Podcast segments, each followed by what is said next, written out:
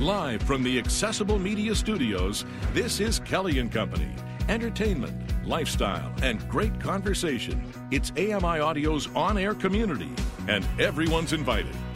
And now, the big man himself, Kelly McDonald. Swinging open the gateway to your weekend, ladies and gentlemen, and a couple of things ahead that I just want to mention. Stay tuned for details on a contest you can jump into starting ready set actually yesterday. So one would just get through your friday. You, you, you, i know friday is the one day you don't lose track of.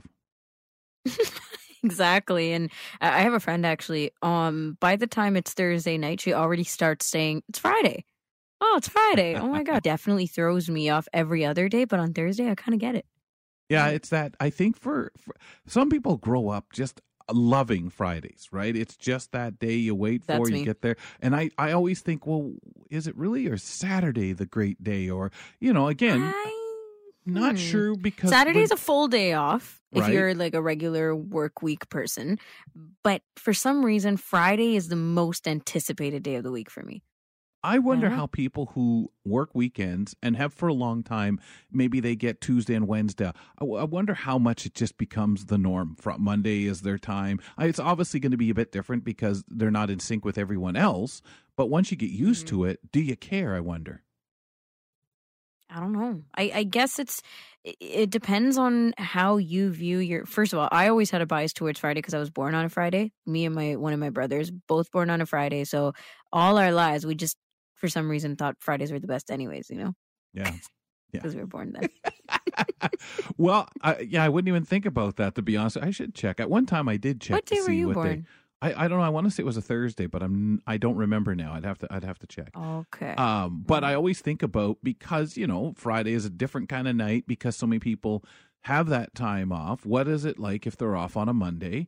Then that's their Mhm. Friday, and people will say that to you. You know, oh, it's, it's, it's my Friday. Well, no, really, it's just you know you don't go to work tomorrow. I I don't think about it that way. as, Yeah. oh, it's Friday. It's my it's it's you know the last day you work and away you go. Uh, True. s- speaking of away you go, folks, let's see what's coming up on Kelly and Company today. Notion is using artificial intelligence, folks, to automatically write your blog posts, job descriptions, and poetry. We discussed this shortly with John Beeler. Karen McGee got the chance to attend the Paratough Cup uh, competition in Montreal. That was earlier this month, and she's going to give us a recap of and impressions of the event. Okay, and starting in 2023, folks, Amazon will start showing uh, read, uh, re- Goodreads reviews and ratings in their apps when searching for ebooks and audiobooks. Ryan Huey, he's got the scoop. Of course, you knew that, and he'll do that in hour two here on Kelly and Company. So I mentioned off the top that um, it's time for contest stuff. Always so cool. And I remember as as a kid, wow, it'd be great to be able to give stuff away on the radio. That would be so awesome. And I think that was one of the things that I was so intrigued about being a aspiring radio interested child, wanting that gig later on. But Today, we're talking more about the fact that our podcast friends are able to get in on giving away stuff and having a lot of fun. And, and this is a pretty, pretty important one. Our friends from the Tripping on Air podcast are getting into the holiday spirit. They're giving away a ton of prizes as part of the 2022 MS Holiday Gift Guide. Go to ami.ca TOA contest. Okay, that's where you're going to find all the information. Excuse me, let me do that again because yesterday I messed it up.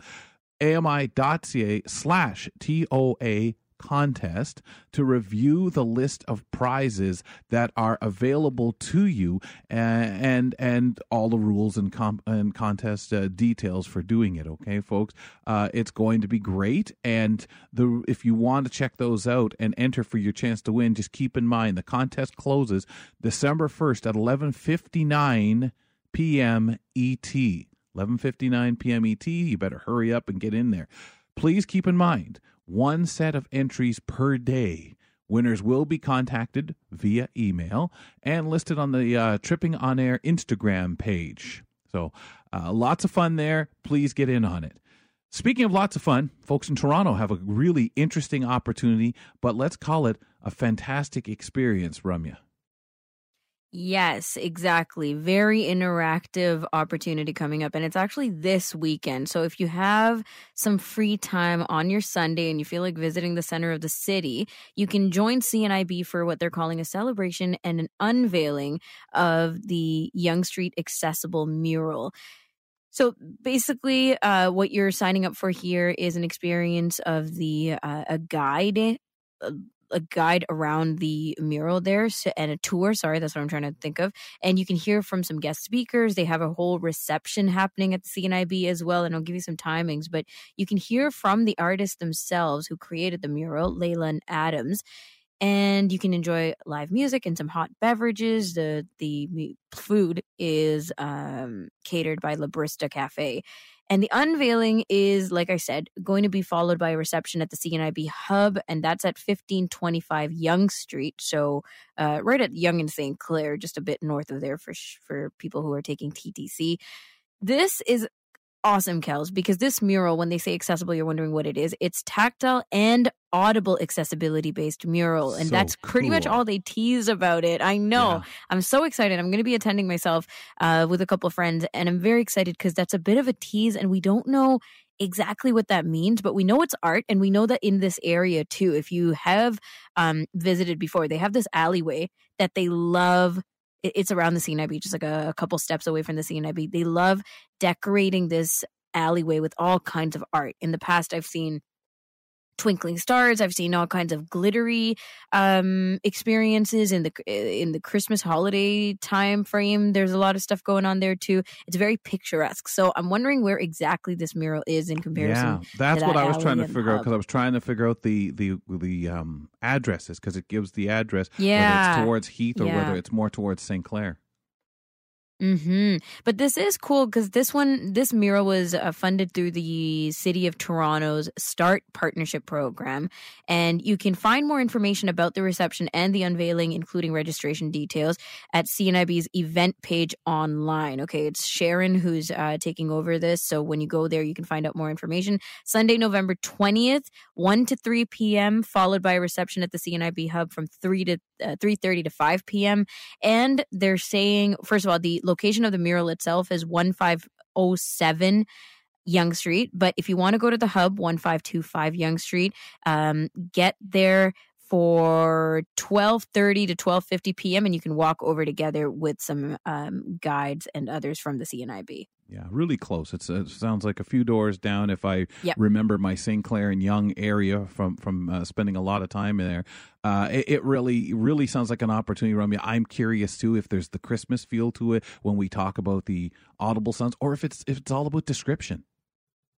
Yeah, I wonder. And I, I- think that there is going to be a lot more than just description because they're calling it an accessible mural. Mhm. Um, but it's a fun area. It's a fun area of the city to take this on in. And because it's accessible and because it's close to the CNIB hub, I, I feel like it's a great place. Yeah, placement. and that, and that area has always been really since they opened that hub very receptive.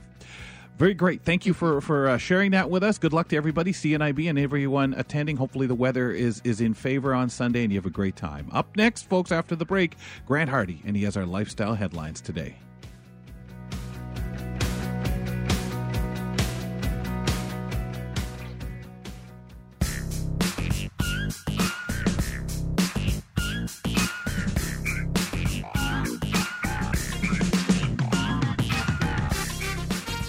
Hey, I caught you there trying to sneak out, ladies and gentlemen. I get it. I get it. You've got things to do. That happens sometimes. Sorry, I realized I'm a little low there. We'll fix that. Uh, I realize. I think that's a cord that grabbed onto that and turned that down. Now you're hearing me. But anyway, I caught you trying to sneak out. I know I was kind of saying, I caught you trying to sneak out, but now I'm being a little more assertive here. If you have to run out on us, take your smart device. And while you're at it, download TuneIn Radio or OO Tunes, a couple of great apps. You can take us with you if you do a search for us and listen in on the program. If you're at your desk, settled back and listening and working, well, I want to check the show out. Well, go to AMI.ca and you can listen to the live stream of AMI audio. Ramya Amuthan, Kelly McDonald, we are the hosts of the program. Thanks for being with us. And we welcome in reporter Grant Hardy, our other producer on the program here. Uh, today, he's bringing us a package of lifestyle topics to discuss. Grant, welcome back to the show. Kelly, it's a good thing you caught me. Uh, I was about to sneak out. Yeah, but you've got all sorts early. of smart devices in which to put AMI audio on, and I know that you've already caught up with all that and immersed yourself in tune in OO just for the purposes of being able to sneak out, get breakfast, lunch, whatever, and still listen in. No, no early weekend for me. Uh, nope. I guess. Well. Nope just as well, I suppose, because I do have a couple of interesting lifestyle headlines. I hope they're interesting anyway. You guys and the listeners can be the judge. Uh, this looks kind of cool. I saw this on CTV News. Uh, a national dental care benefit is now law. Now, Canada will soon have its first form of national dental care coverage now that legislation implementing a benefit program for children under the age of 12 has passed. On Thursday, the bill bringing in the dental benefit for lower income families, known as Bill C 31, received royal assent and has become law, brought forward alongside a benefit for low income renters. The dental benefit was an initiative sparked by an agreement between Prime Minister Justin Trudeau and NDP leader Jagmeet Singh. The government has set a target date of December 1st to open up the program for applications. Ahead of that, here's exactly how it's going to work.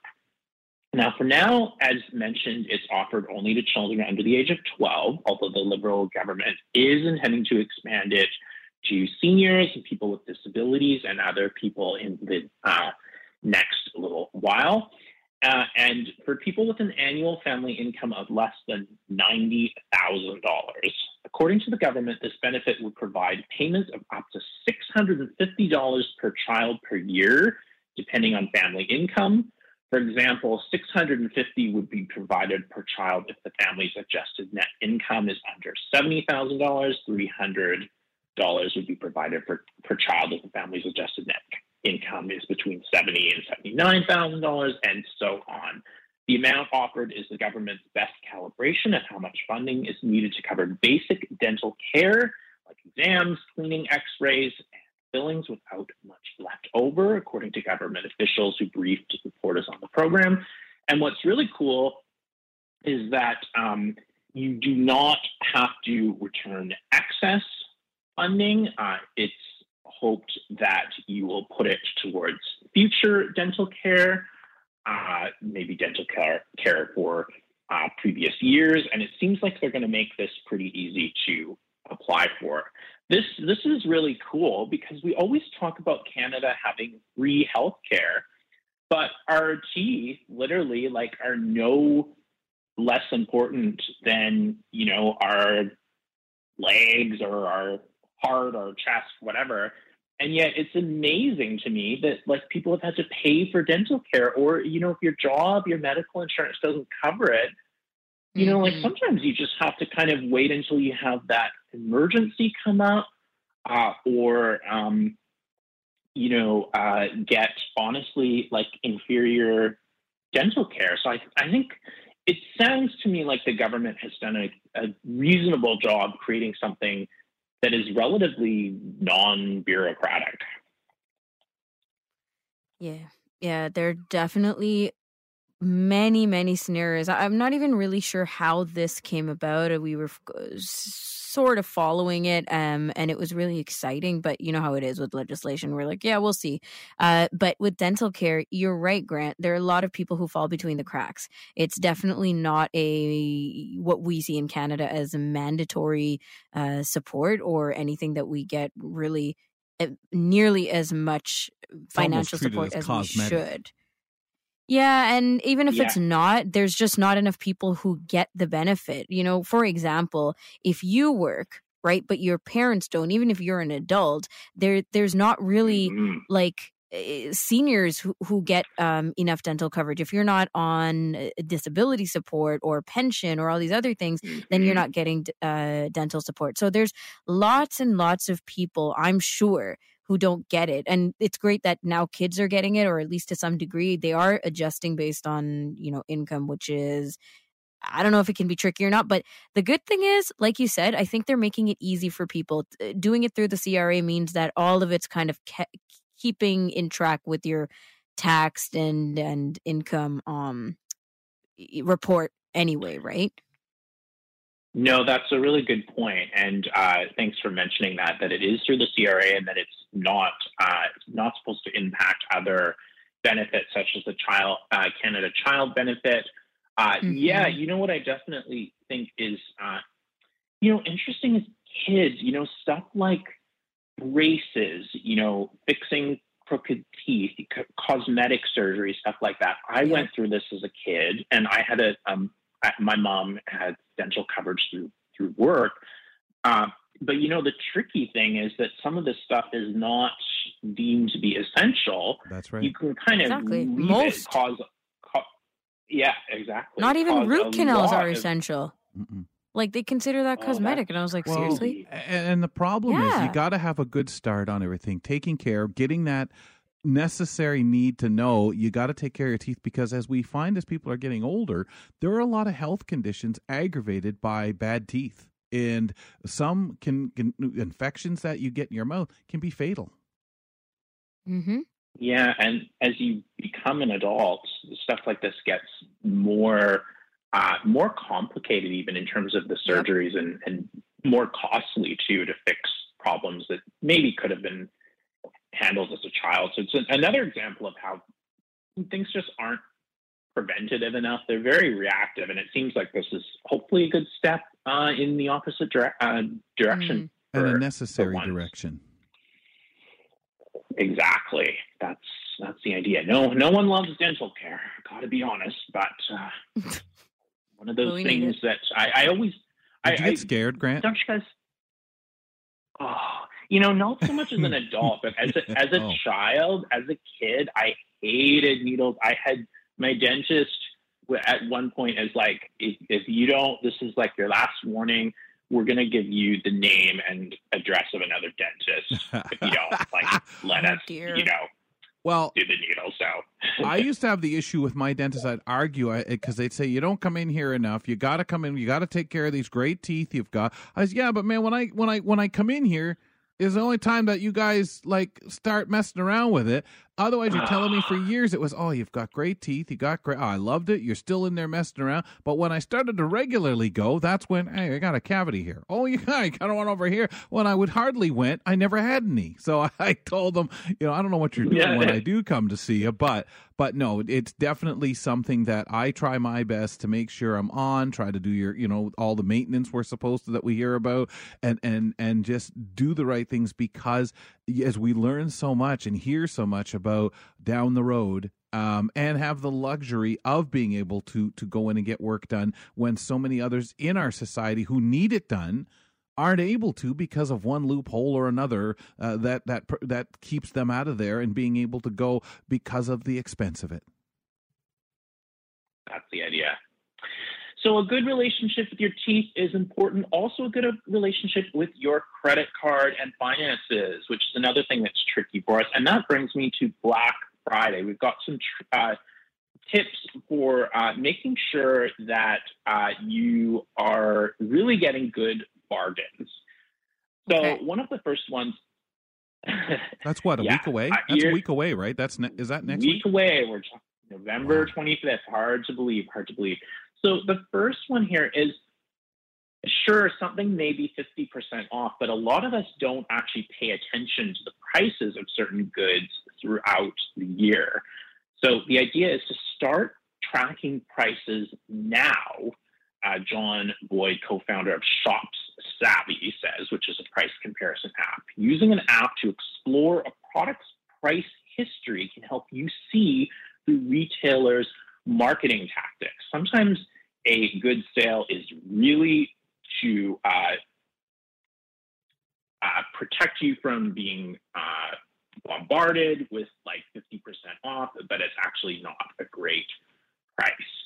Uh, they also advise you to not use credit for things. Try not to get into debt to get a really good product deal because chances are that you're still going to be paying that off. Uh, a lot of us are in that position. Um, and that kind of goes along with the other tip, like make sure that something is within your price range. So a TV that is 95% off or 80% off, but is still outside of your price range uh, is not a good buy.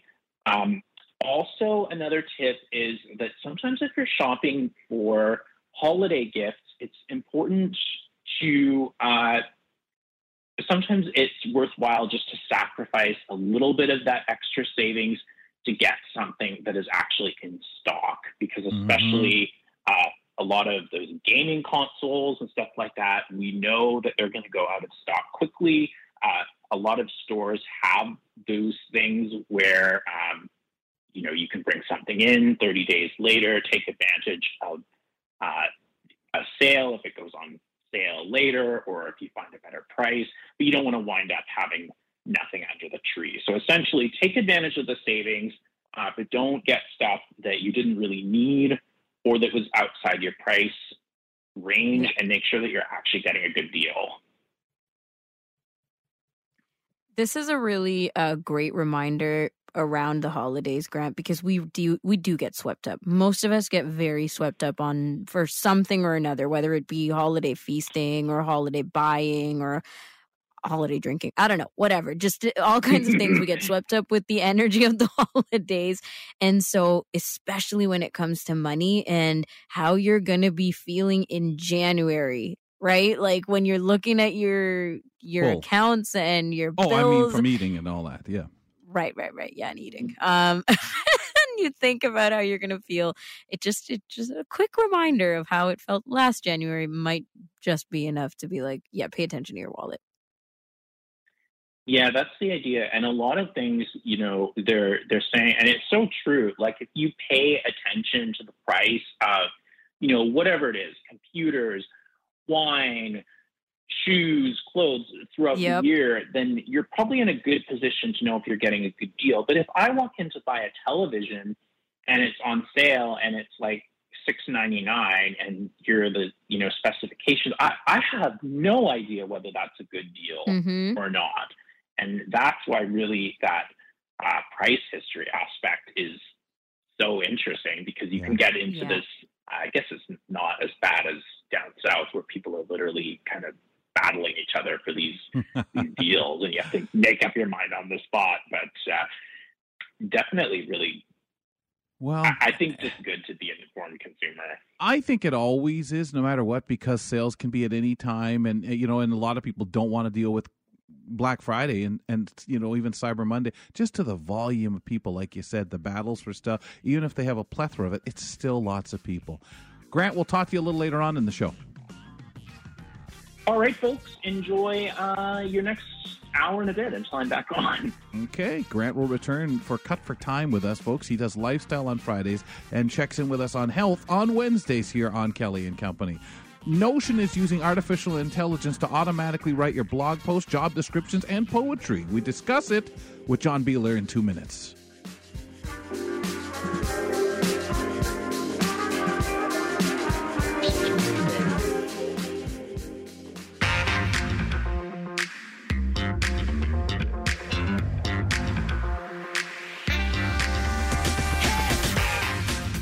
Check us out right from your TV. Uh, you can listen to Kelly and Company right there. I'll tell you how, folks. Simply, if you're a Compton subscriber, for example, go to channel 88. And Rogers Atlantic, you guys can find us on channel 196. Or if neither is your uh, cable uh, provider, why don't you go to ami.ca slash audio for a list of channel locations in your area? I'm Kelly McDonald with Ramya Muthan on Fridays, we get to wrap up the week with just a little more tech because, in case we didn't have enough tech on the show, we like to feature and squeeze some more content in on Fridays and send us out to send us out into the weekend with this tech and app update is John Beeler. And John, we're starting with something kind of cool. I mean, it, it sounds a little Black Mirror-ish, but you know everything is headed this way anyway. So Notion is using artificial intelligence to automatically write your blog posts, job descriptions, and poetry. The poetry part sounds nice because it's art, but everything uh, else, I'm like, hmm. See, and that's so the one tell I us don't more about like. this. The other ones I can get. I, I can get behind. John. Really? Yeah. I don't know. Let's break it down though. Yeah.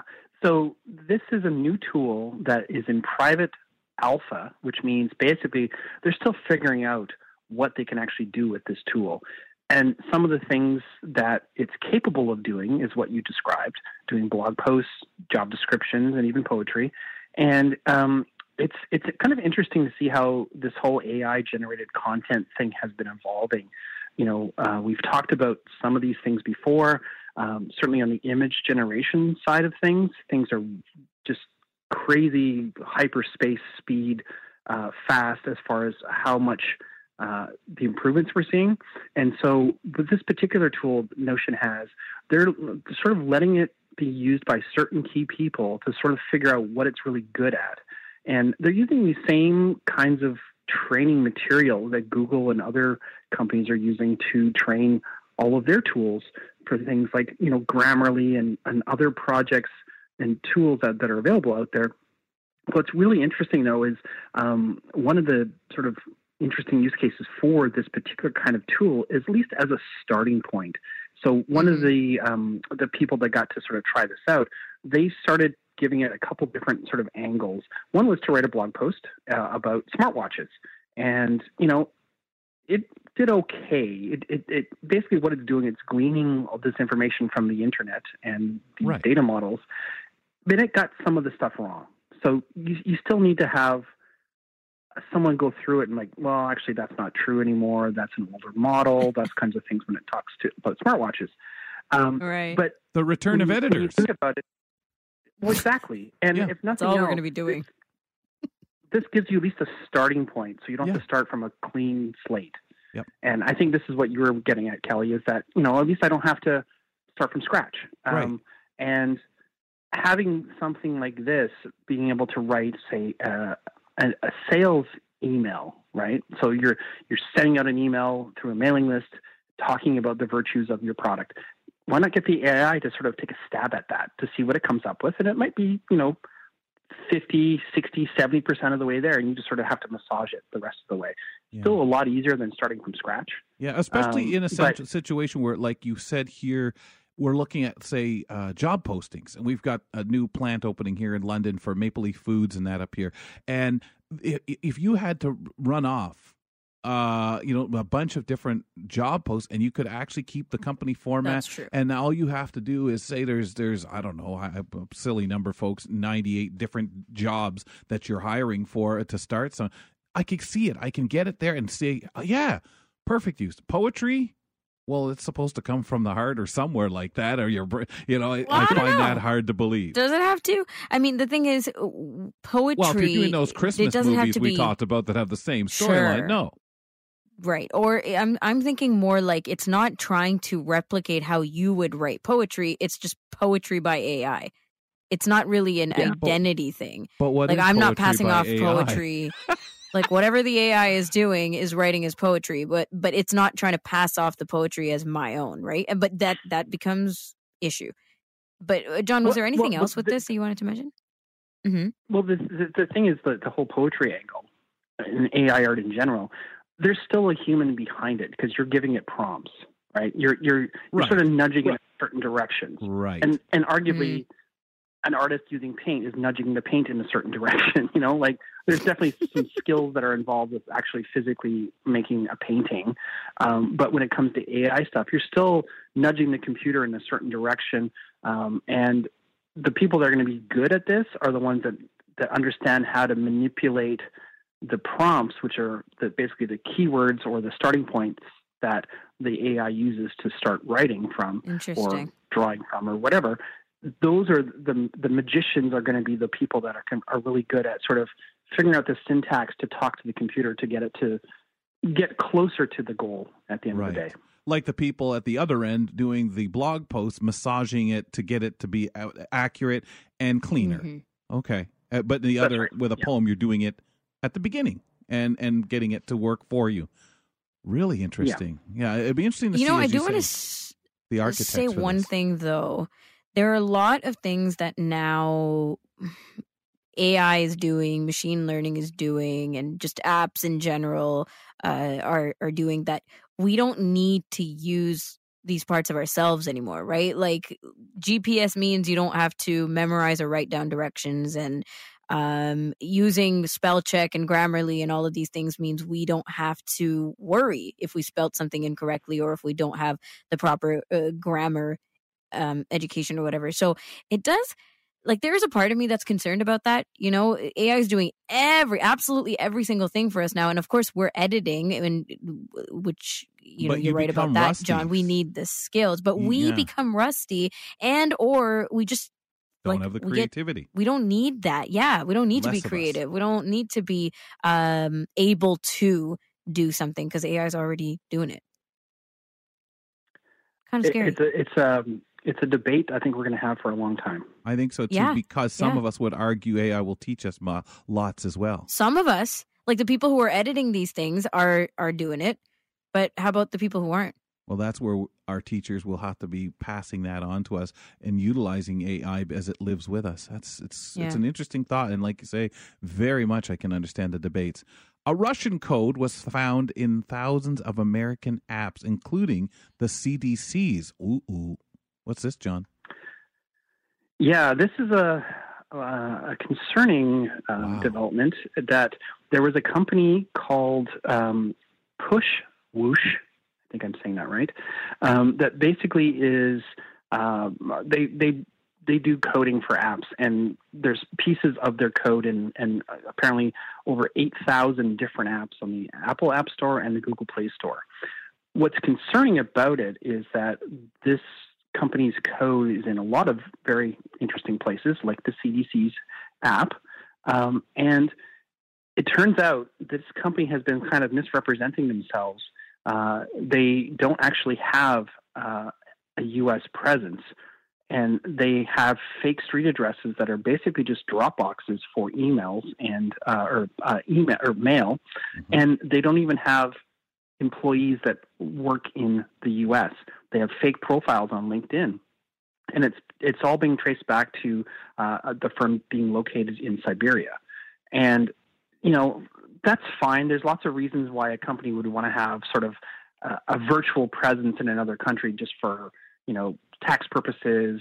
Uh, access to certain programs that they wouldn't get if they're an international, but the fact that there's all these fake accounts and um, just a little sketchy activity. Yeah, Ah, and um, which you couldn't so do the- 10 years ago if you had fake ad- uh, address like uh, allegedly uh, you know and we're looking and someone said well where's their base where's the company i want to go speak to someone there and you pulled up and what there's nothing here you know they would be after you yeah.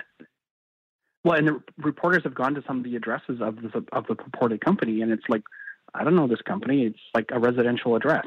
So, um, it's it's a little concerning. Uh, They don't specify which 8,000 apps are using this company, and I also don't really have a good sense of what parts of the app code Mhm. is actually from this company. But the concern is, of course, that uh, if they're misrepresenting, misrepresenting themselves over here, what else are they misrepresenting, or what other rules are they not following in the handling of personal data that's probably being collected by these apps?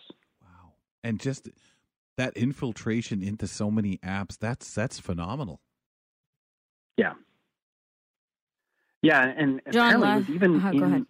It, there were, some of this code was even in the Army's official apps, and once Hmm. they figured this all out, uh, they've the, both the CDC and the Army have ditched the company's code from their apps. Ooh. Wow, that's fantastic. I mean, I obviously understand the climate. We're going to do that anyway, let alone whatever that was telling the app to do or whatever portion of the whatever the app was you know that was being utilized for. That's that's interesting because I guess we would never know, especially when you talk eight thousand apps, going to have eight thousand different you know functions. Yeah. John, the last thing on the list for today is a report that claims that uh, repair technicians, device repair technicians, can snoop on your personal data and then remove their tracks. Sneaky. Yeah, this is basically confirmation of certain things that I think a lot of people might have suspected. Um, and you know, it's always it's almost like getting broken into, uh, like a robbery, when you realize that your personal devices, whether it's a phone or a laptop or whatever, have been looked through by somebody else. And if your device is having a problem, you have to take it into a repair center. You have no choice but to give that person access to your device, uh, especially if you can't even access it to go in and clean it up or password protect or do something. Um, but researchers at the University of Guelph, they actually did um, a, a, bunch of tests uh, at 18 different repair shops across North America.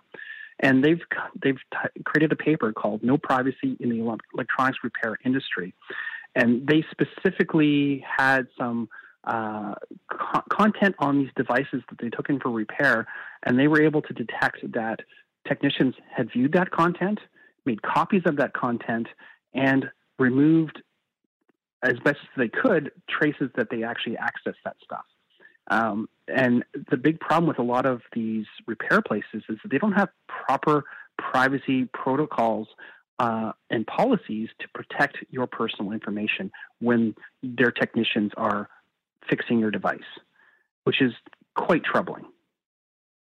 Yeah, and like most of the time, right, when you have any kind of hardware issue, you're just going to find the most affordable place to go to. You know, like somewhere near you that's super cheap, that won't cost you an arm and a leg to get your, I don't know, your screen fixed or whatever else. So you really aren't looking for the the standards anyway. Like how how do I know this person isn't going to go through my phone? We don't even think about that. Yeah. And there's lots of motivations that they would do that, you know, and we, there's actually been examples of uh, of employees at these various companies that have been uh, arrested because they were uh, they accessed certain people's say photos and they yeah. were posting them online and it was able to be traced back to them you know that's a huge invasion of privacy um, some companies though like samsung have introduced repair mode for their devices which basically puts it into like a guest yes. mode mm-hmm. so it locks away that stuff but that's assuming you can even access your device to put it into that mode that's the problem you know if you smash right, your right. screen you can't do anything about it of your personal privacy to people because you're just trying to get something fixed. It would be so much easier for all of us if we could just go directly to Samsung or directly to Google or directly to Apple, but that is often than not the case. More often than not. That's right. John, thank you so much. You're welcome. Sorry later. to leave on a on a fun fun note. I know. Next time we'll flip it around. Uh, she's going to use the algorithm to write a Black Mirror episode, you know, so it doesn't really It's matter. already out there, man, when they recreated that dead person. Anyways, John Beeler will be back next Friday for more app updates. We'll step aside for a couple of moments. Karen McGee, uh, she actually attended the Paratough competition in Montreal earlier this month. We'll get her impressions after this.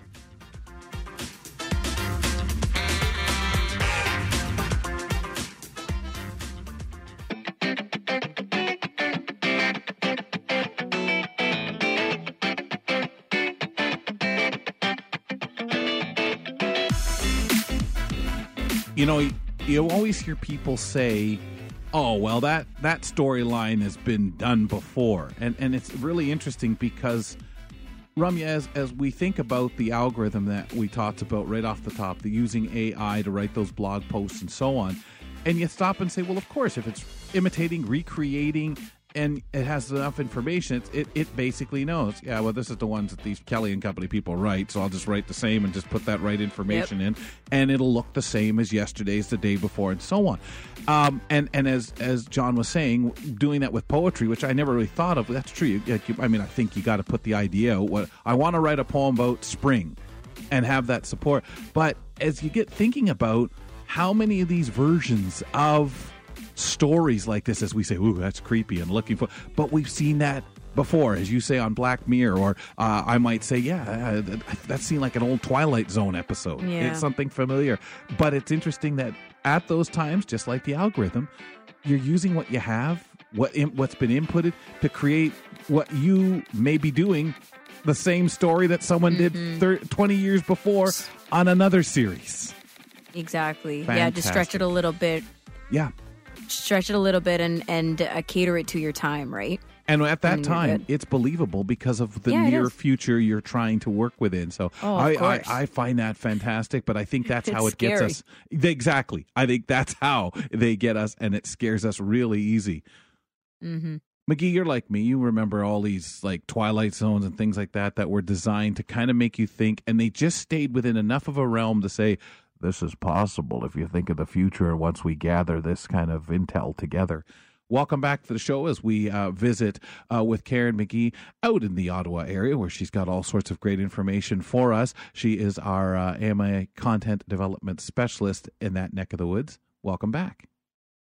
Kelly, I'm old enough Uh-oh. that I used to belong to the v- Twilight Zone VHS Tape of the Month Club. oh my goodness.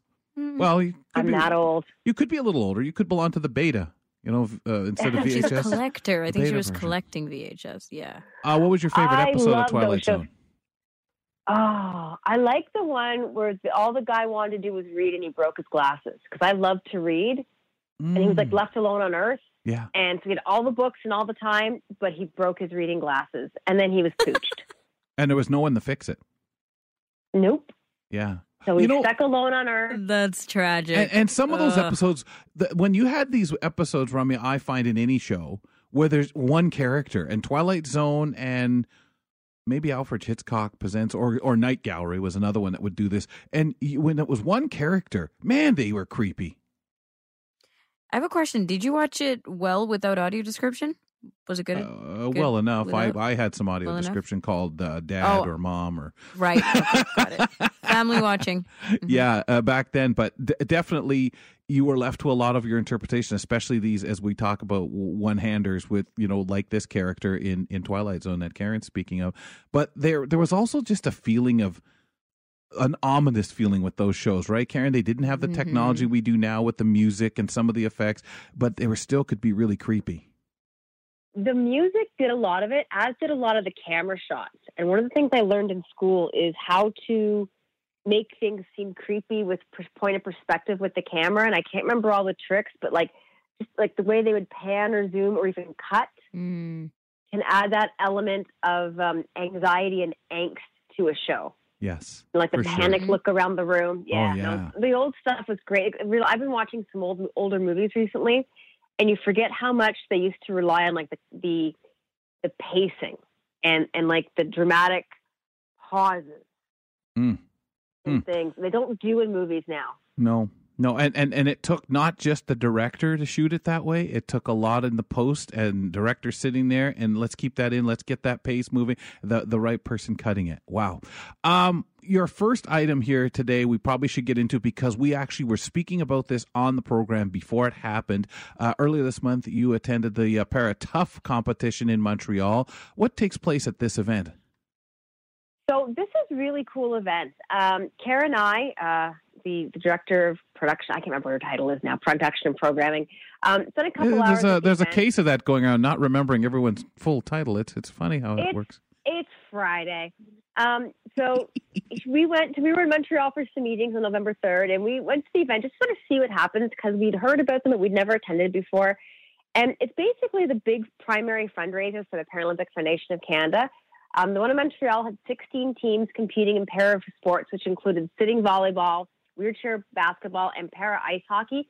They weren't on a rink surface, but they had them on like um, inline skates Oh wow. the uh the, the, Nice. the sledges were like on inline skates is probably Mhm. the best way to describe it um so the teams competed they get points for wins um, additional points rewarded for the amount of fundraising my really favorite part that Kara and I sort of sat down in on we had a fireside chat section where the teams who weren't competing at the time so you kind of got to buy each round um, got to basically sit and know the para athletes who benefit from some of the funds raised and they they you know had a chat with them ask them questions hear their stories um, 10 para sport athletes were on site. Um, when they weren't doing the fireside chats, they were coaching at the various sports.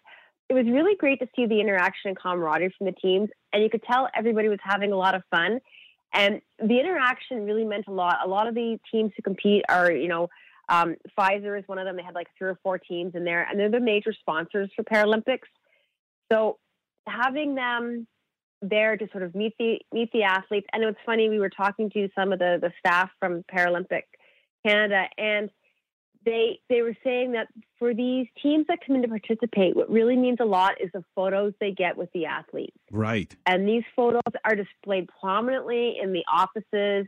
You know, like we'll attend things all the time and have photos taken, and not all of them are used, but these photos mean a lot to these teams who who participate, which goes a long way to say how important these events are in Yeah, creating that relationship between the sponsors and the teams. because it speaks so much for what's going on, what's what's needed, and what they're doing to make people who, well, I'm not sure I understand, or what, it, like they say, the the photo can speak a thousand words. How much money was raised?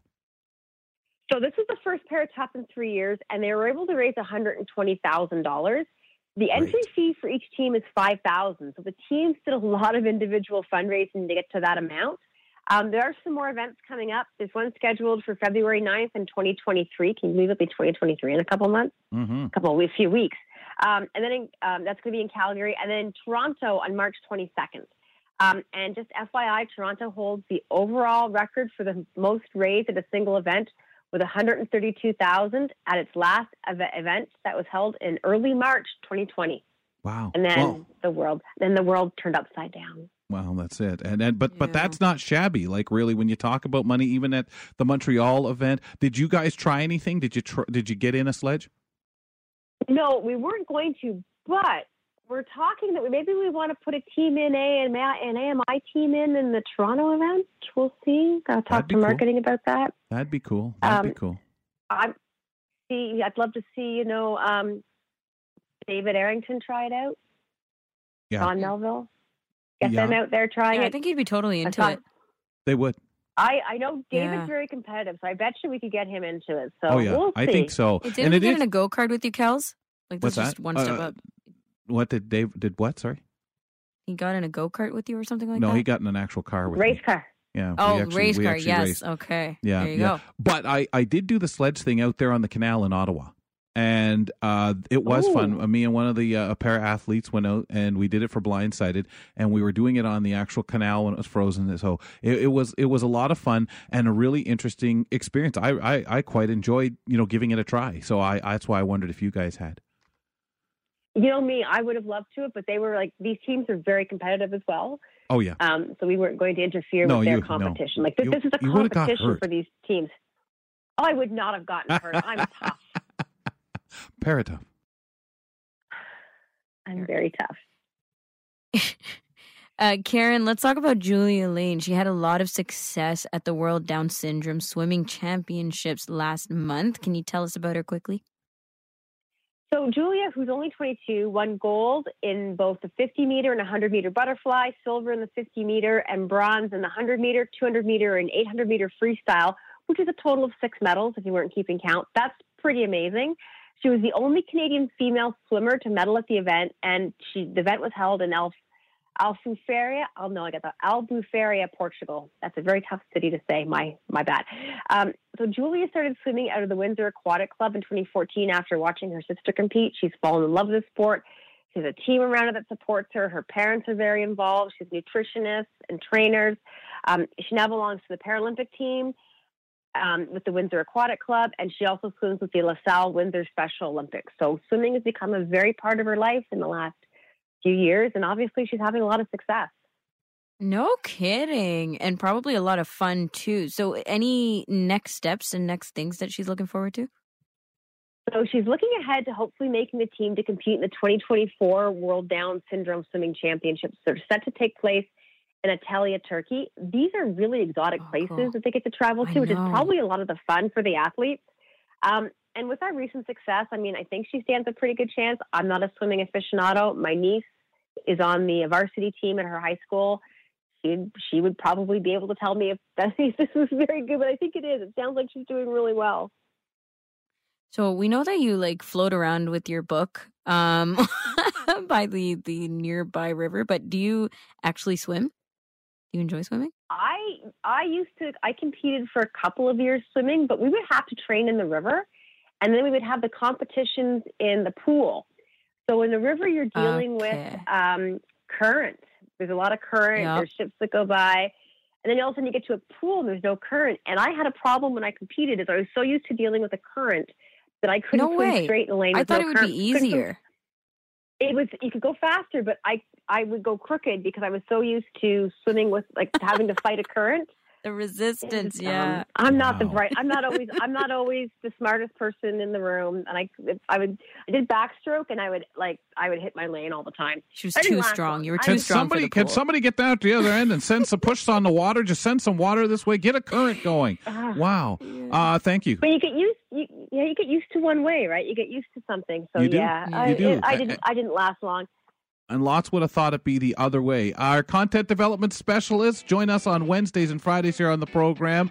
Ahead in the next hour of the show, starting in 2023, Amazon will start showing Goodreads reviews and ratings in the app when searching for ebooks and audiobooks. Ryan Hui, he'll give us that scoop. Also, let's get the conversation recaps and comment on segments from the past week on Cut for Time. Up next, Margaret Weldon sits in for Bill Shackleton with The Buzz.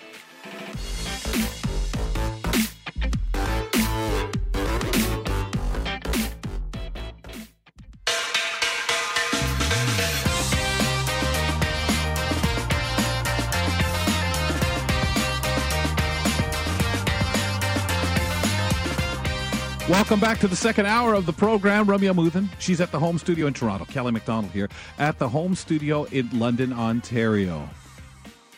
Um, when I did the, uh, it wasn't Paratough. We were doing an episode of, of Blindsided and giving a try, getting into, you know, right there on um, on the water, uh, frozen water, of course, and uh, trying it out using the equipment, paddling, uh, not paddling, but uh, trying to move myself around. That's why I was wondering if, if Karen and them had tried using the sled and moving about because it's it's fascinating and you know amazing what people can do when they're in sport, co- competing, playing a game, and you just like like wow, look at them move the sledge. It's it's wild.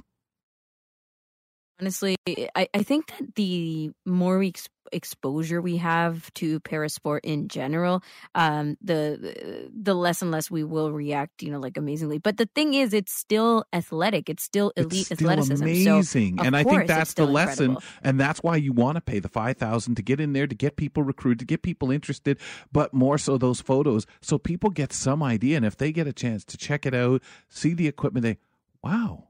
Uh, this Yeah. this is this is and you start realizing the bona fide sport that they are not just something for somebody to occupy time but how folks th- this is how people not just have fun, but compete and get active. And, and getting active for every single one of us as much as possible uh, is important. And when you have people on that higher elite level as an athlete, eh, that's for the pleasure of all of us to enjoy watching them perform, work, and compete. We'd like to um, remind you that Wednesdays through Fridays, we have a segment here beginning our second hour called The Buzz. Filling in for Bill Shackleton on our Fridays for the next little while is Margaret Weldon. Margaret, welcome back. Well, hello, the two of you. And um, you, you've got lots of interesting content on there today, I must say. oh, very fascinating discussions too, and you've got a few things for us as well. Yes, and um, so we're gonna we're gonna take a, a, a unique look at some food today. So um, I guess the first thing I'm going to talk about today is the the fact that salads that restaurants across Ontario are pulling, and I've I've done some other research, as a matter of fact, um, and learned that this is happening in other provinces of uh, Canada too. That uh, restaurants and fast food uh, places are pulling let- are pulling salads off the menus because lettuce is just costing too much. They're saying that even though they know that um, you know people like to have a choice of uh, healthy greens or leafy greens uh, with their meal, um, you know somebody's only going to pay so much for a salad before they just say, okay, you know what? No, enough's enough. Yes, Especially there, unattractive pay salad. If if if the Yeah. lettuce is wilty, which I'm I've heard tell that you're not getting your normal nice salad crisp and oh that looks great. You're getting real soggy, sour looking if you can find it since the the crop in California was so affected this year.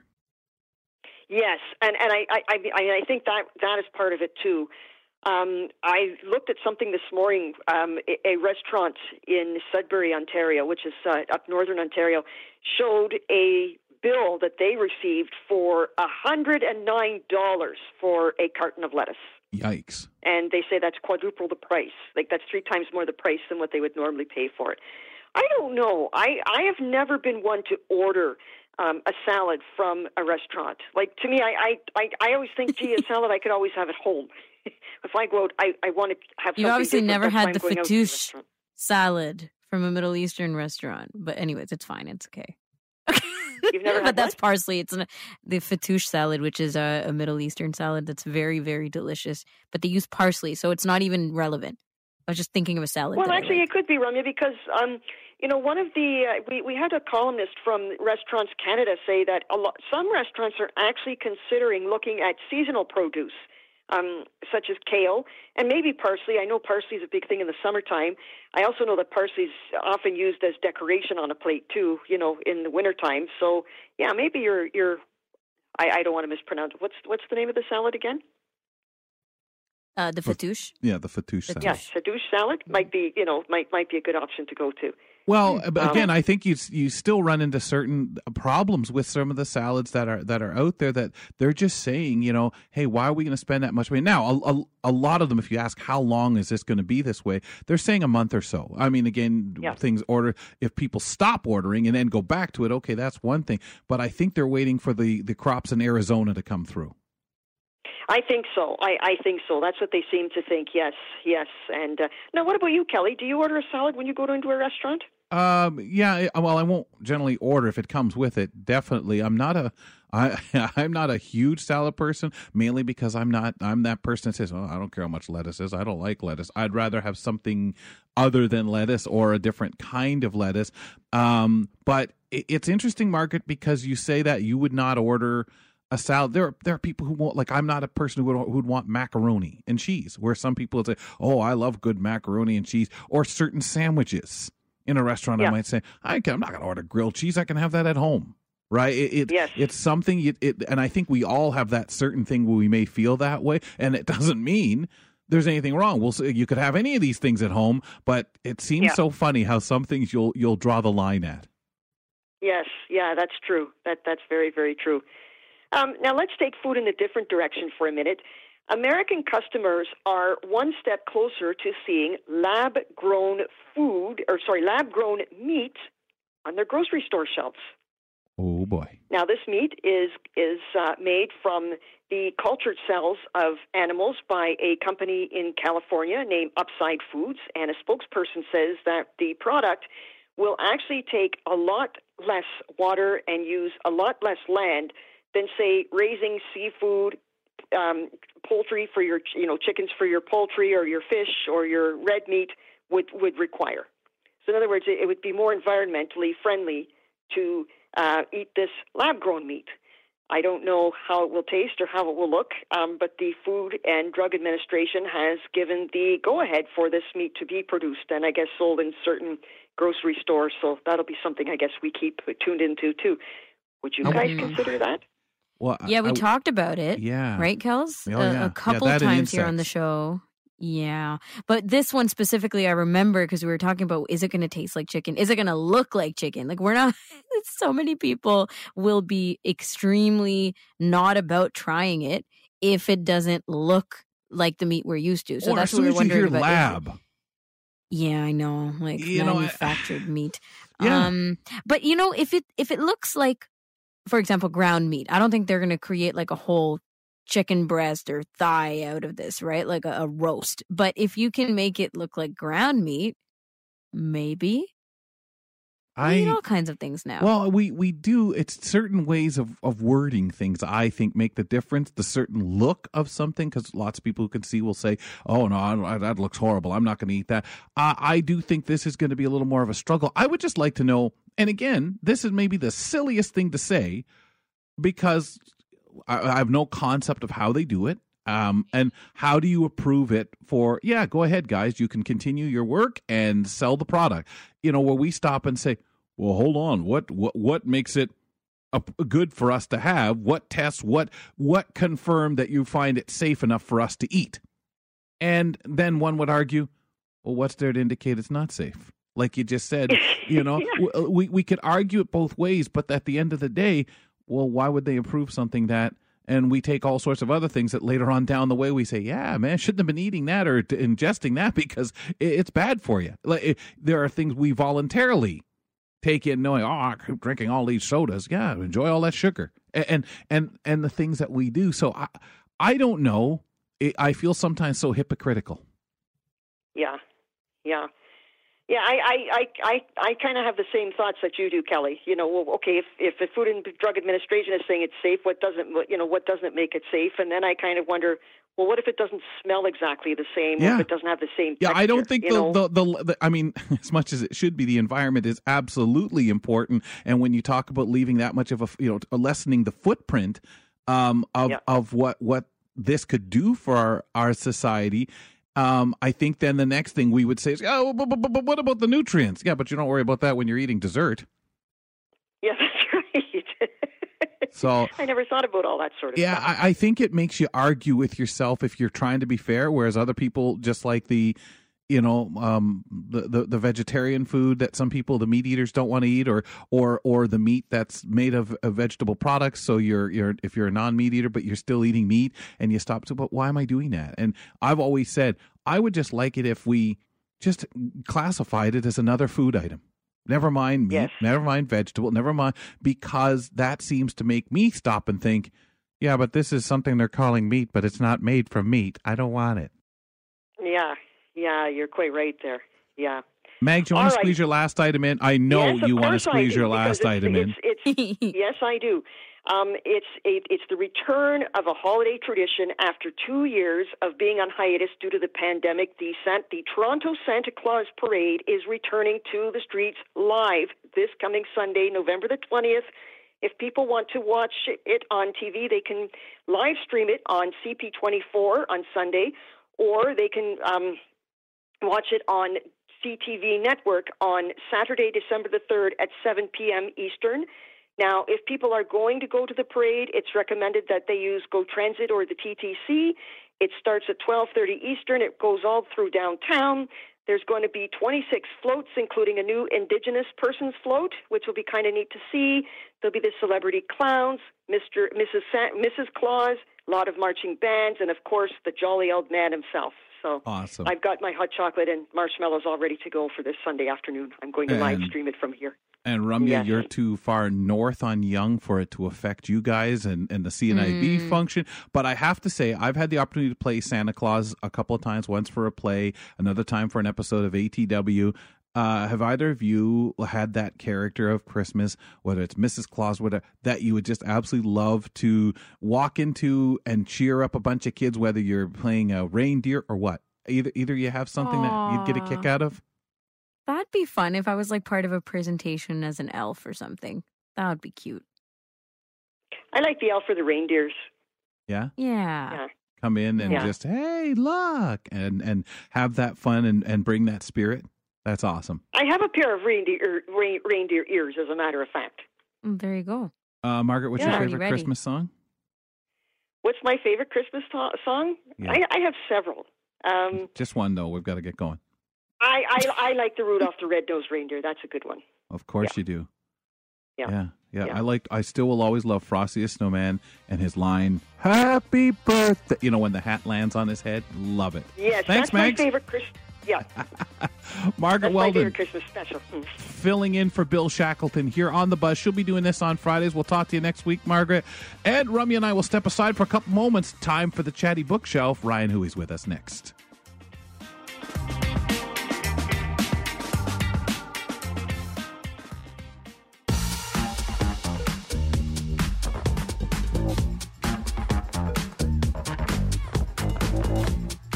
Sorry, I have to recover from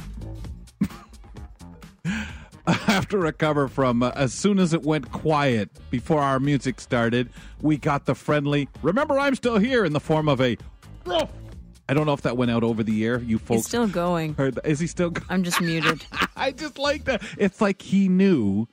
Oh, there's no music playing now. Hey, folks. And of course, we know that's his greeting telling us, I'm still here. Don't forget me.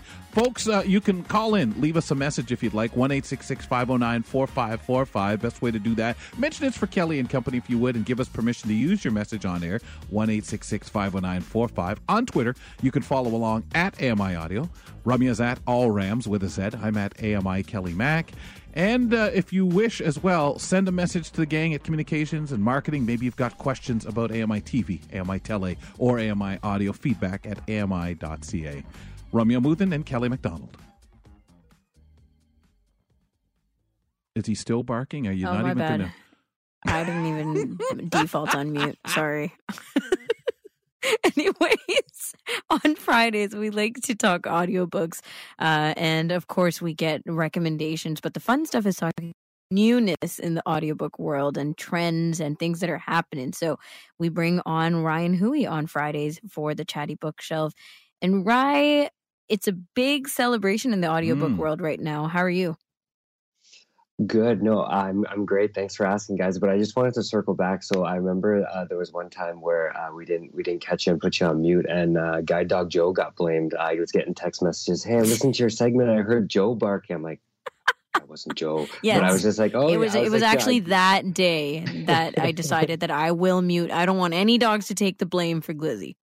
No, That's it's, it's right. just funny though because I was just like, yeah, that was him. Like I didn't, I didn't want to throw any other dogs under the bus. But no, oh right, you're right. so kind. It- right? Yeah, I'm I'm I'm a dog lover, but uh, you're right. It is a big celebration. So I got the date wrong, but as of yesterday, our friends at Audible turned 25. So Audible has been around for 25 years now. They've been delighting audiobook listeners with anything and everything, and we know all of the changing in programming and all the new introductions. Um, that have come over the past couple of years. So, you know, happy birthday, Audible, because I love you and I spend way too much money on you, but it's it's great, and uh, I'm going to continue to to buy those audiobooks. So everybody out there, um, that is the original Audible.com.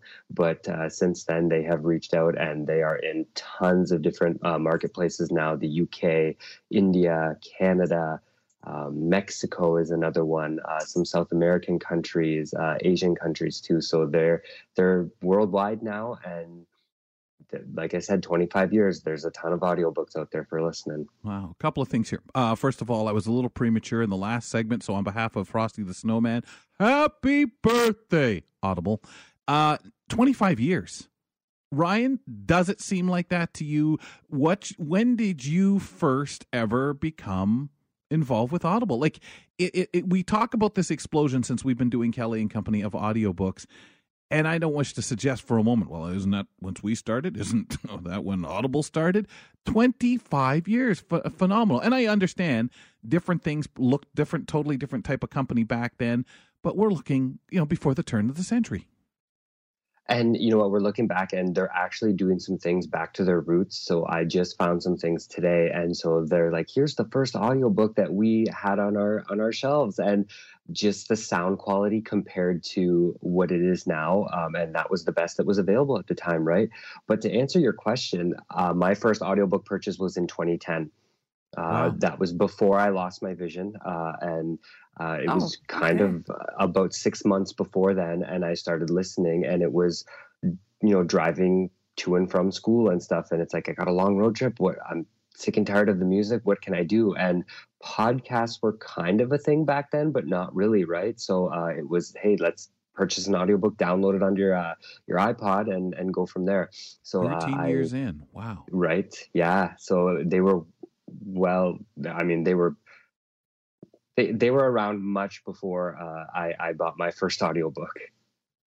Yeah, it's interesting because of so I, I don't remember because what I obviously I used audiobooks uh, for the resources that I've used them um, since I was nine, ten years old, of course. But back then I, I heard more about Kindles and things like that going on, and that that was taking center stage.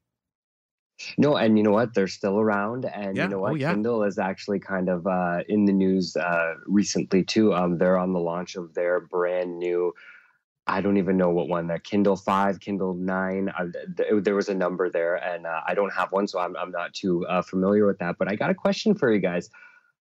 Who do you think owns Goodreads, the the app where you can? It's kind of like Facebook, but for book lovers. I go on. Mm. you know what the Mm. funny part is? I use Goodreads all the time to get quotes and uh, to prep things for AMI audiobook review, the podcast, but I have no idea. I just Me Google neither. it. No idea. I mean, I don't even use it for can't- reviews. I think that's what people use it for, right? Mostly. I think when you and- say we're going to be like, oh, oh, maybe, yeah. I- You're not going to believe it, but I didn't even know this, and I'm ashamed to say it, but it's Amazon. Amazon Oh, no. owns Goodreads. And I couldn't believe it when I found that out. And this next part will make sense to you. But because Amazon owns it, what they're going to start doing in 2023 is including Goodreads ratings. So when you're on Goodreads and you finish, you know, To Kill a Mockingbird, you give it one through five stars. And they're going to be including those on the Kindle and on the Amazon marketplace for books and eventually for audiobooks. But they're starting out in 2023 with uh, with, with books. Hmm. Who who started Goodreads though? Because Amazon bought it, didn't they? Yeah, they did buy. I'm not quite sure who started it. Uh, they were just talking about the Yeah. here and now in, Right. in the article. So um, I think this is cool because it kind of gives another sort of outlet, right? Because I'm, you know, people can just, it's easy enough to click stars and, and you never really know just when you thought you might not want to do that anymore. Yeah. This gives you a little bit more of an incentive because now they're going to be posted more large scale. But I think that uh, they're going to even branch out into the reviews. So right now it's in the beta testing. So they have it's it's available to some, but not all. And I don't know how they're choosing this. Uh, so some people are saying I don't see it, I don't see it, but other people are saying oh, it's right there. So what's going on is when you see the title, it'll say, "Oh, this book has been rated 1,000 times," and it'll have a, a rating to the to the right of that. But then to the right of that will be a blue rating, and that will be your Goodreads rating. So there's going to be a little bit of discrepancy. Maybe it's a 3.5 on the Kindle, but maybe it's a 4.2 or or you know vice versa on the the Goodreads based on on the ratings there. But I was looking through some of the books on my Goodreads shelf, and there's a ton of ratings. Uh, even for newer ones that have only been released, you know, one or two weeks, they're already in the hundreds. So I think this is a really good move by Amazon to do this and to give just another outlet to for people to see what others think about this book because a lot of people do base their purchases on that stuff. Yeah, of course. I mean, it, it's it's how it is with a lot of things, right? You want to see if things are trending, if other people uh, like the book, or and this is a very simple way to do it. You don't have to go scroll through many written reviews and pages and pages of it. You just see a number and decide based on that. You're Kind of absolutely right. shallow, so- but true. No, it's so it's so accurate, and I think the interesting part about this is when they incorporate the Goodreads reviews. So when I upload a review to Goodreads, they're going to incorporate that into, let's say, the Audible reviews or the the Kindle reviews. Uh, so Mhm. when this does come worldwide, it's going to be available for everybody to see. So it's kind of giving another jump off for someone like myself if I want my reviews to be, you know, head head of the table, right? You, they're going to get a lot more views, but I'm curious how they're going to decipher, right? Hey, is this one that was posted on Audible or is this one that was posted on Goodreads? Because you know there's going to be a way, and if there's a way to kind of integrate both of them, so I think it's a really cool idea. And they own all of it. They own Audible and Goodreads, so it means that they've got out. Uh, And let's let's face it, they have the that. money. Yeah, they have the money to, No to say, okay, we need to introduce this coding or that coding or hire this person to or make a new job to to say, hey, you're Mhm. responsible for this. So I think it's going to be really cool. Um, it's rolling out in it will be in the U.S. only for I believe the first couple of months is what they're looking at, but they're looking by April to kind of move this worldwide, and they're saying sooner the better. They want it worldwide as quickly as possible. So I think once they work out those first few bugs, uh, we're going to start seeing some some numbers pop up on our Kindles and uh, eventually on Audible and and the other apps that uh, Amazon uses. and this is not going to be limited to people using Amazon's publishing, right? No, but they said that Okay. uh, for the first, few, so not all books are incorporated i- in it as of now, but they're look. I, I think they're just the- right. The upload speed is just not quick enough for Right. Yeah. the billions of books out there um, that, that have been rated, right? So I think what's going to happen is they're going to give priority to those uh, self-published Amazon titles and some of the bigger kind of publishers, your HarperCollins or your you know Penguin Audio, that those sorts of things, and then they'll get down into the more indie uh, books and they'll get placed on there and and they'll go from there. Okay. Be interesting. To And it's see, all available. It'd be interesting to see with the ratings at, at, that people give now, and you know how that gets people more participating, or the mechanisms so that you're getting those proper ratings based on. Um, and I don't know now. I don't know a lot about how that's figured out, but you you hope they're the credible ratings, not I thought it was a terrible book, and that be you know you give it a, you you want ratings that speak to quantity quality of book. You know there are so many things that you could just say it's a slow read from you know um, and and things like that. But I, I don't know how much that matters, or if you just think it's it's a bad book because it's too long, and multiple people think that it it can bring down what that review is or rating of that book. No, you're absolutely right. And that's a big thing in the rating world, especially on Goodreads. Uh, there's something called rating bombing, and they will specifically give a negative review to a book so that it doesn't show up on bestsellers lists and that it messes with the algorithms. And then right. let's say the, the reviewer will go make a fake profile with an e- a different email address and do it again.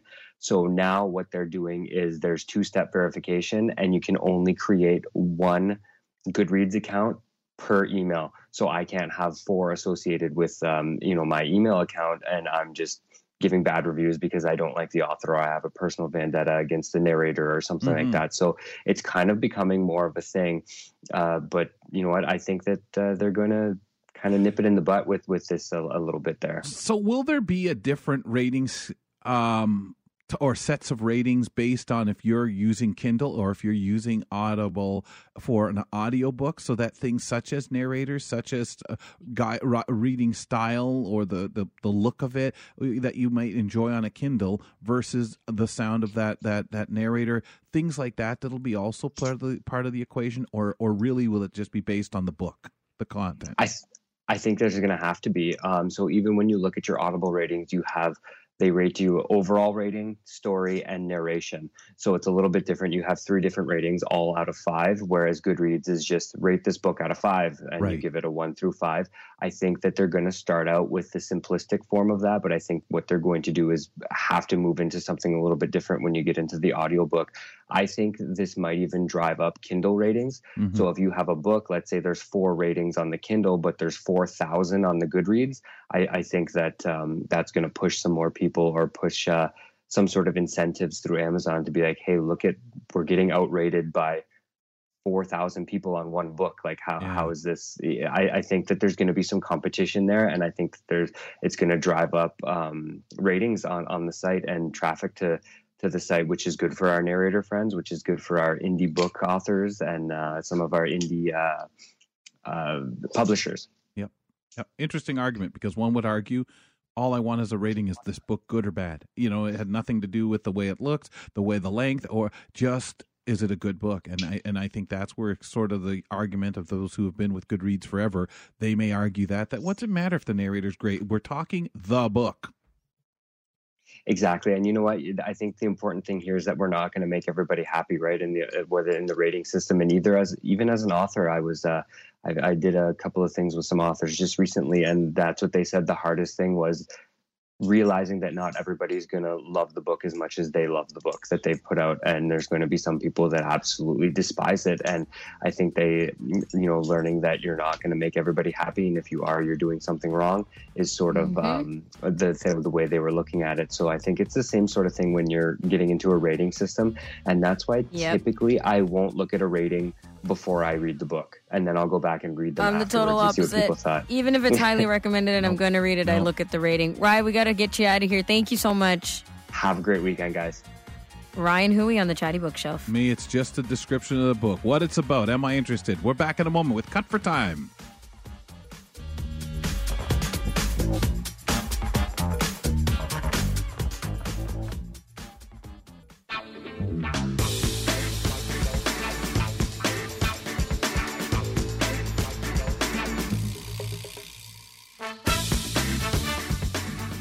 We're swinging the gateway open to your weekend, but to get you started, because you may want to go back and check out some of the Kelly and Company podcast content from the week. So we're going to settle in here and tell you about a few things, areas of the show where we may have wanted to say a little more, but of course, time didn't allow us to, and maybe some other items that we want to bring to your attention uh, that were part and parcel to uh, given segments. But let me first tell you subscribe using your favorite podcast platform to the Kelly and Company podcast. You can listen to the show in segment form in case there's that segment, that item you want to go back to, or hear that contributor or community reporter again, you can do it that way. Or you can listen to the complete Kelly and Company podcast experience. And right there, we'll also include the audio vanity card. Ramya Amuthan, Kelly McDonald, we are the hosts of the show, and we welcome back Grant Hardy, of course, reporter and producer with Kelly and Company. Grant will uh, get to his item in just a moment, but uh, we're going to start, uh, as we do with Cut for Time. Uh, Ramya, you have something that is a little different. We're not going to hear a sample from the segment in question, but something that we didn't get to. Yeah, absolutely. So on Tuesday's show, we talked to Young Wang, and she comes on monthly, right, to bring up all kinds of discussions.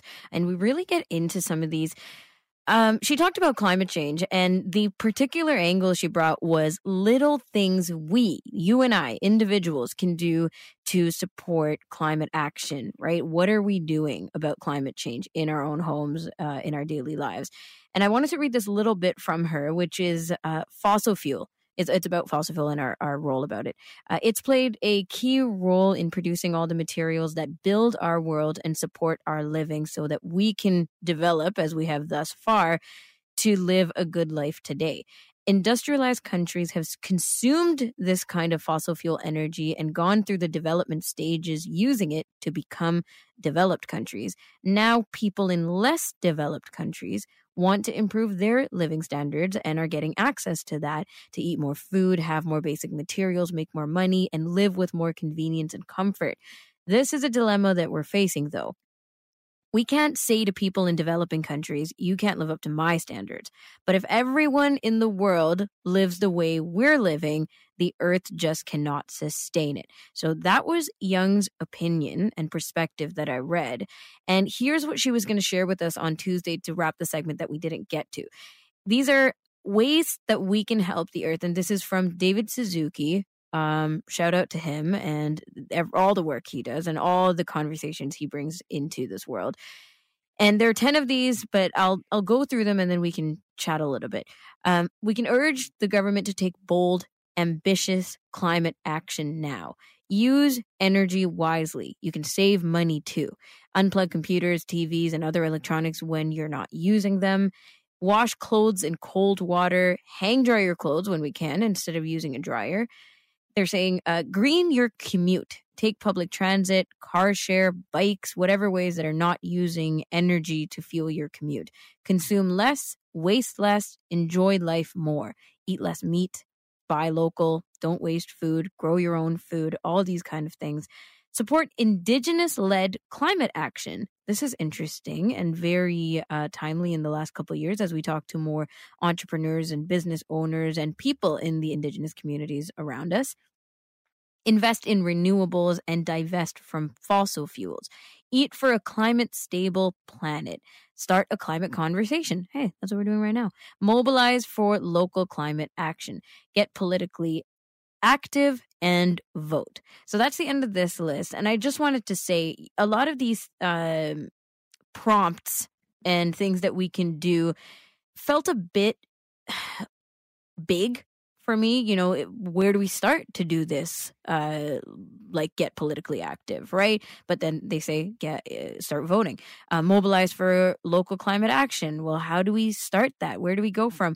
But really the important thing for me from this conversation was to realize that it's just one thing just one thing that you do or that you realize you started doing that values the climate values our earth our uh, our food or whatever in in whatever capacity that you see it to just say this is what I'm doing. Like Kelly and I talked about this, you know, using less plastic bags, uh, buying more locally, looking at where our food is coming from, turning off the water, turning off the lights, all kinds of things, and saying, this means that I'm taking some action individually in my own life towards uh, better climate.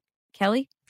It's interesting because I think back to Christine's conversation with us uh, yesterday, and, and when we talk about uh, having your farms, having your places, then we fast forward to today in the you know talking about if we started to have meat that was produced in a lab and we're shrinking the footprint of all the farms that are necessary right now to to maintain us to support our food whether it be poultry meat and and and so on. But if we had some things like that to cut down what that might do to the environment we also know that we're hearing not just from countries, not just from provinces or states or whatever it might be, municipally, a lot of st- uh, councils are talking about what's our plan, what's our action plan for climate impact in our community. How, what are we doing that adds to the damage to the community? How, what is foreseen that we can do to lessen our damage, our destructive nature, and encourage people here. What programs, such as recycling ones or or blue boxes and things like that, that uh, they talk about having. So very interesting when we get into some of that. And and again, you could go on for ages. We we tend to bring out things and think about those little things that we can do. And I I've always, as I've mentioned on the program before, found that really empowering grant just to think of that one thing I might be able to do when I hear, ah, oh, let's cut back on meat. What? What? Oh, okay, because it is what it is right now. But there are so many things on that list that I think, yeah, that helps. And I'm doing that, or I could. Yeah, I do have some very mixed feelings about this because at the end of the day, yes, I agree. I absolutely agree. I think that we should all care deeply about our climate because we all got our eggs in one basket. This is the only home that we have. But I think the most important thing to do is that we really need to lobby the big guys, the big policymakers, mm-hmm. the people with private jets, the people who produce and manufacture oil, you know, the, the people in power who are profiting from the, the, the current situation who aren't really doing anything to kind of get light a fund, fire underneath them and come up with some cleaner sources of energy. So in a in a way, I think that oftentimes the brunt of the environmental shaming can fall back on kind of the little guy, and we're not uh, we're not doing enough to really shame the people who are in power into making a difference. At the same time, I absolutely agree that's such a powerful point about being kind of xenophobic uh, towards those countries who look they want to have this exact same standard of living that we do. We got there through coal and you know gas and yeah. dirty energy. Who are we to kind of tell them that they can't do the same thing? So again i think it all comes back to that uh, really lobbying the, the, big guys to make some change while while yeah. doing what we can as yeah, well. For sure Grant. yeah. Yeah that was that was great. Um, um, yesterday, you guys got to speak with Christian Shaw and his mom, Linda. Christian is the founder of the Kamloops Self Advocate, which is a publication for people with any disability uh, to talk about some important disability related themes and to uh, remove uh, stigma about disability. And what I really thought was interesting, uh, as we'll hear in this clip, is that Christian, who is born with an intellectual disability, uh, was almost a little bit failed by the uh, education system because his mom said there were some doubts about whether her son would be literate.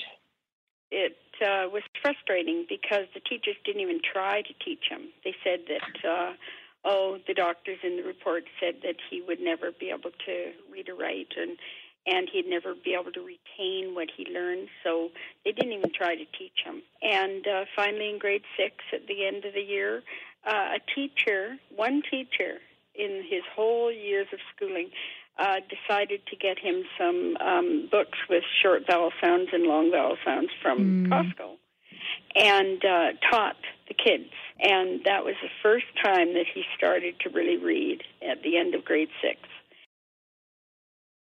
Yeah, this this is so interesting to me because obviously I come from a different perspective uh, than he does with a vision rather than an intellectual disability. But you know, look, we have those specialized uh, teachers who are there to provide their own level of instruction in Braille and technology and stuff like that. But I've absolutely had those times where you go up to talk to the math teacher and it's, oh, you, you can deal with that with your vision teacher. Like, I, I'm not teaching mm, you this. Yep. Or, um, you know, it's a question of just like, uh, I don't know whether you should take, you know, biology 12, I, I think you're just going to face a lot of roadblocks in, in this course. Let's give up. So that's one issue.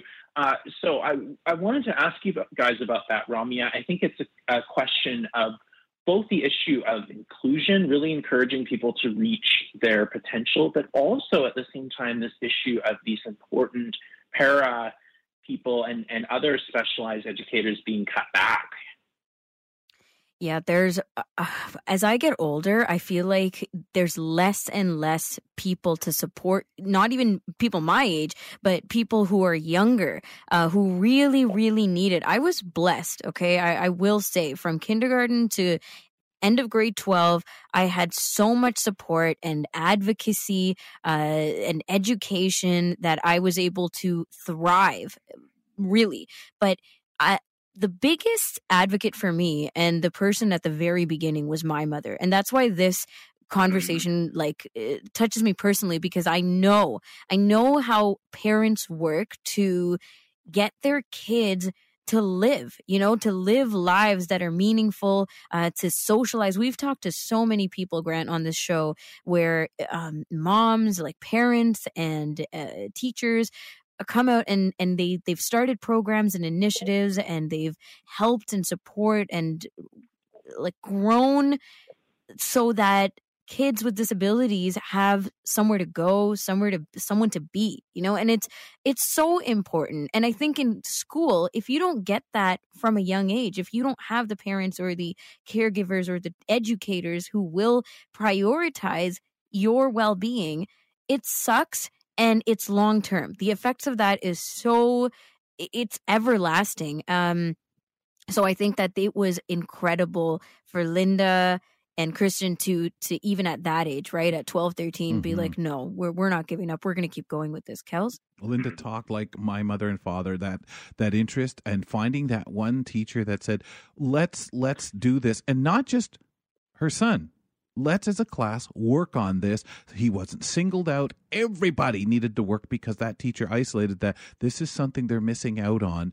It's unfortunate nobody would pick up the ball, but Linda did uh, uh, in the way of the educational yeah. system. Linda picked it up for her son. They kept going. Her son wasn't a. I mean, I hated being in school. I what do you mean? It's homework time? No way.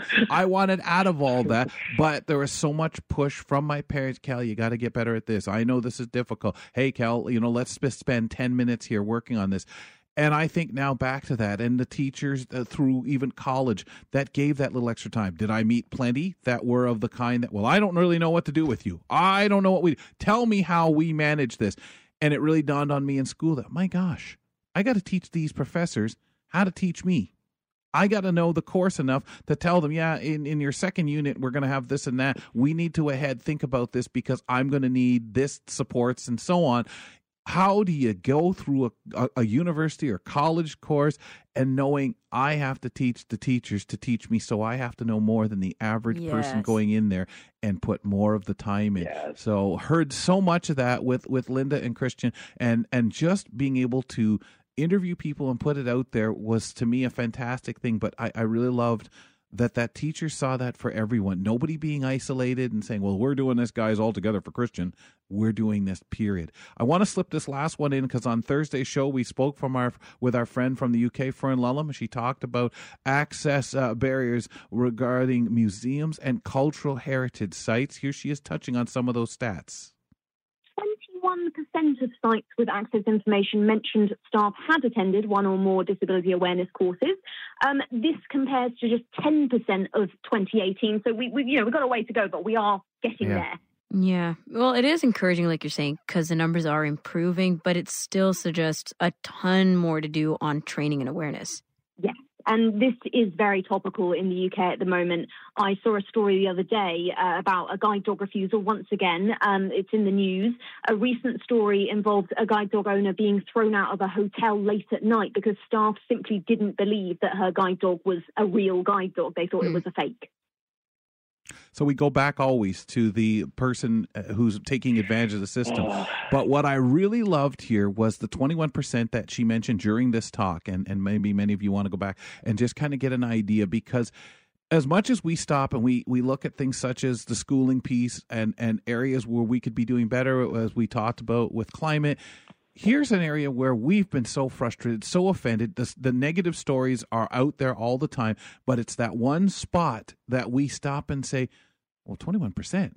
A few years ago, that was, you know, 5%. So we're seeing the movement. There's a lot of room to go and a lot of attitudes still to change, a lot of still things just thought, why are we people having these problems? And, but but I kind of like when we have that measuring stick to say that's getting better. Just as we do this percentage of shows have audio description. All these are important numbers for for us to see that growth because Grant, you can follow two down that dark rabbit hole. Oh yeah, man. I I I don't like to think of myself as as a nasty person, but I I hear about you know a, a guide dog refusal, and it just it just makes my blood boil because I feel like sure you can you can go to the news, you can get your you know your 60 seconds or whatever, but before you know it, it it's all kind of forgotten, and I, it's hard for me Yeah. not to approach this situation and be like, I would really like to see like some very punitive sort of measures come to play with businesses. I know that's not always you know you, you the the But there's got to be teeth. is the best approach. Yeah, but there's got to be There's teeth in be legislation. That's the idea. That's Grant, the idea. thank you. But I'm, I'm, yeah. Thanks, guys. Happy to know things are improving. Yeah, I, I think we're seeing that, and I think we have to believe that, or else, like we say, it can get too dark. We'll step aside, ladies and gentlemen. That was our Cut for Time segment. Check it out via the, the Kelly and Company podcast. We thank Grant Hardy for joining us. Ramya and I will return to tell you what's coming up uh, on our program next week, as well as look at the weekend on AMI Audio.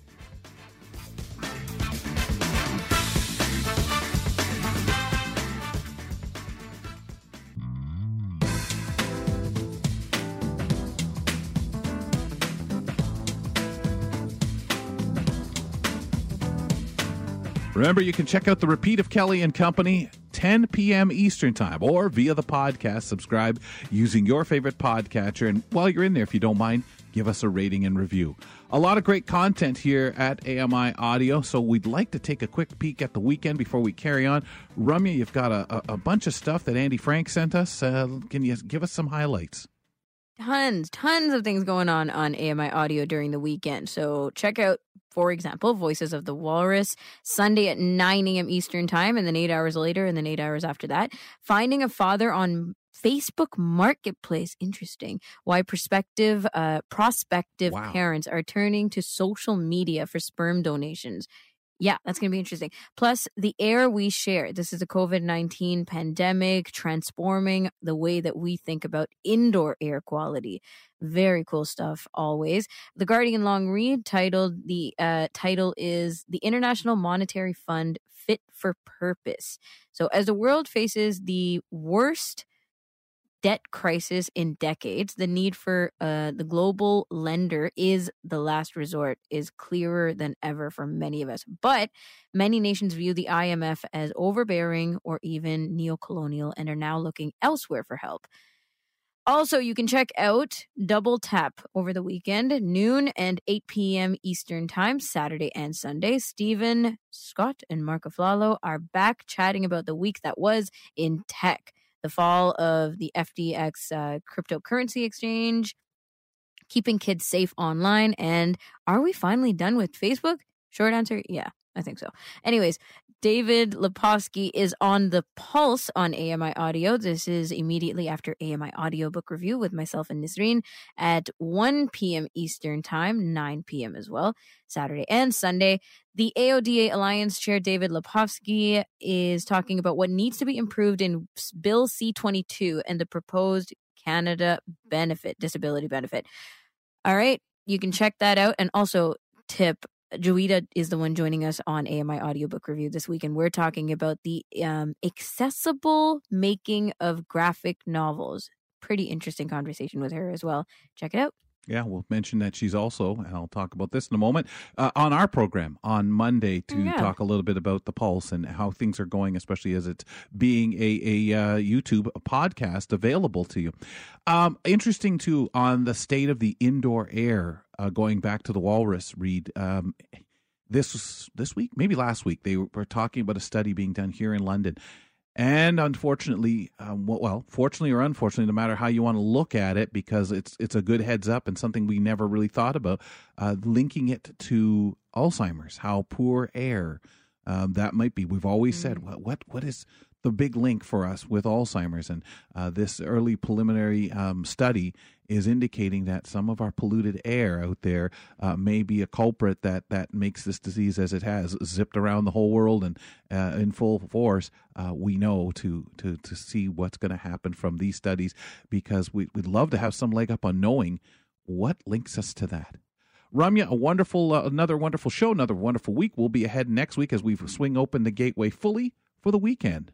Enjoy yourself. Yes. Have fun Sunday and check out that mural and bring us back a report as to what details, especially the audio component.